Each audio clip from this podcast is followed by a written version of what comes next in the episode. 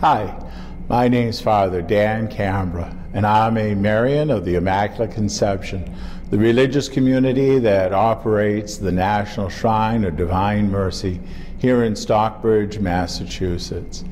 And today I'd like to talk to you about Saint Mary Magdalene.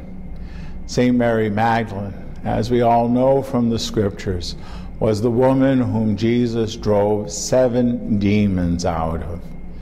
In our understanding of Hebrew uh, theology, the number seven refers to completeness, like the completeness of creation in seven days.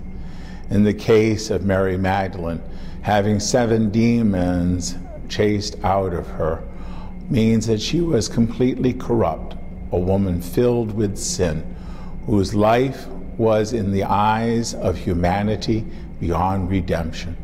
But as you and I well know, nothing is impossible to God. It is precisely in this that we see Christ's healing touch, transforming Mary Magdalene from the woman consumed with sin to the woman transformed by love into love itself. Saint Mary Magdalene bursts upon the scene in the life of Christ as the woman who weeps and washes his feet and dries them with her hair and anoints them with precious nard. Uh, spikenard is a form of lavender. And the fragrance filled the room, and I'm sure it filled the hearts of many people who were present, recognizing in her not a woman filled with sin, but a woman graced with the power of repentance. Mary Magdalene, because of her love and devotion for Christ, was precisely the one whom Christ chose to be the apostle to the apostles. At the resurrection, he appeared to her first, not because she was the holiest, but because she was the most grateful. When she receives Christ, her immediate impulse is to cling to him, as you and I should cling to Christ, the source of all goodness.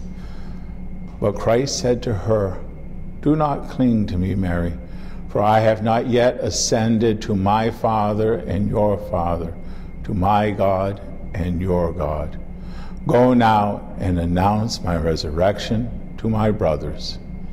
She went and announced the resurrection, and immediately Peter and the beloved disciple, wanting to verify her words, journeyed to the tomb themselves. How typical. We're not going to take a woman at her word. We got to see it ourselves. Like Thomas, the unbelieving one, I want to stick my finger in the nail prints and my hand in his side. What makes Mary Magdalene so extraordinary a saint can best be thought about as in contrast to Saint Judas Iscariot. His sin was less significant, so he helped himself to the change purse. So he, in fact, sought for himself pleasures and comforts in this life. Not really that grave a sin in most people's minds. But in truth, his great sin was the great sin of Adam and Eve, the sin of pride.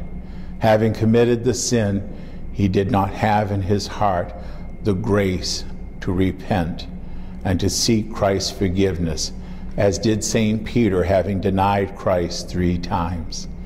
Saint Mary Magdalene is truly the extraordinary saint of her time period, but she is the extraordinary saint of our time as well.